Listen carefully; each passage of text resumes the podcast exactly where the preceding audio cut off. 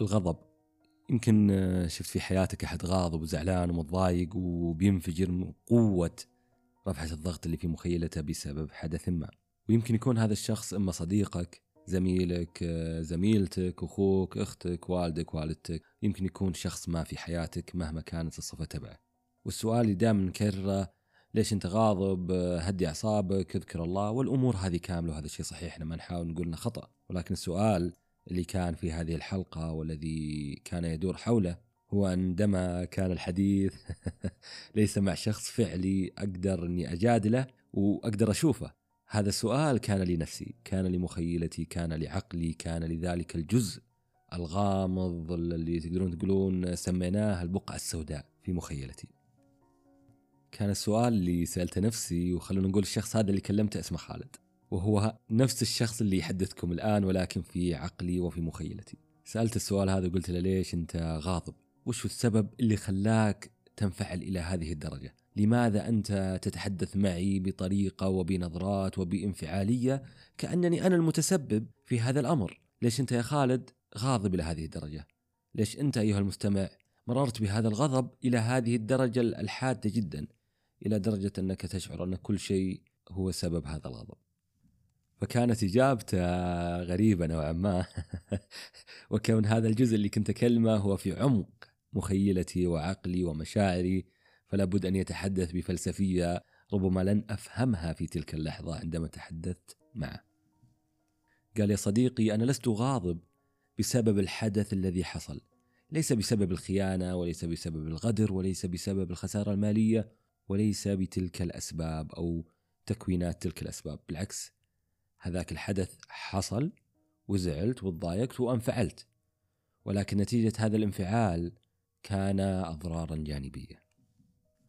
قال لي الأضرار الجانبية هي من جعلتني أغضب حيث أنه عندما انكسرت في ذلك اليوم آه، وأنا عزلت عن نفسي بالعكس أنا خسرت شخص وهذا الشخص كسرني ولكن بسبب هذه الأضرار الجانبية التي حصلت أنا لم أخسره فقط.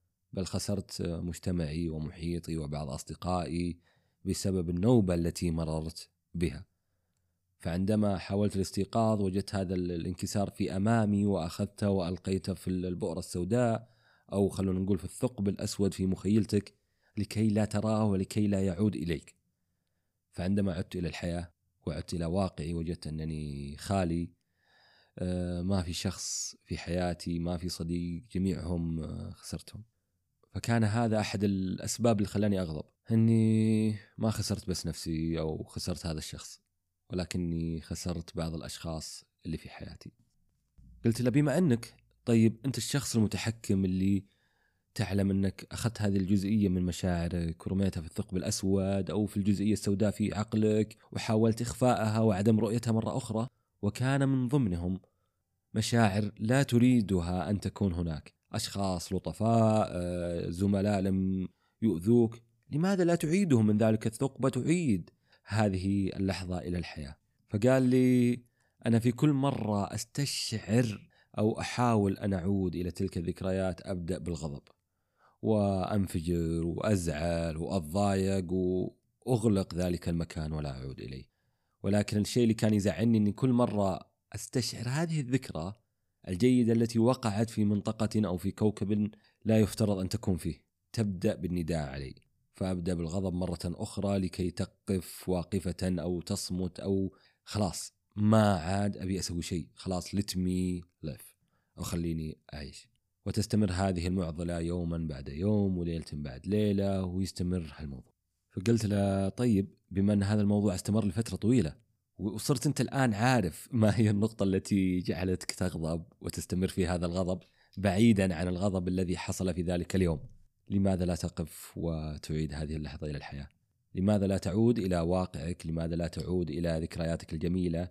لماذا لا تعود إلى الفعاليات التي كنت تريد أن تفعلها؟ لماذا لا تعود أنت؟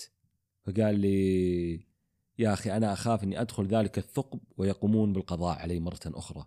قلت له كيف يقومون بالقضاء عليك إن كنت تعلم أنت أو أنت الشخص اللي متحكم في ذلك الثقب؟ أنت الشخص أساسا اللي أخذت هذه المشاعر السيئة وألقيتها في ذلك الثقب. أنت من يتحكم في مخيلتك وعقلك وليس هم من يتحكمون بك. أنت من يتحكم بنفسك لأنك أنت هو أنت والمشاعر التي في داخلك هي لك أنت. وكل هل يدور في مخيلتك وفي تلك الظلمة في عقلك هي أنت.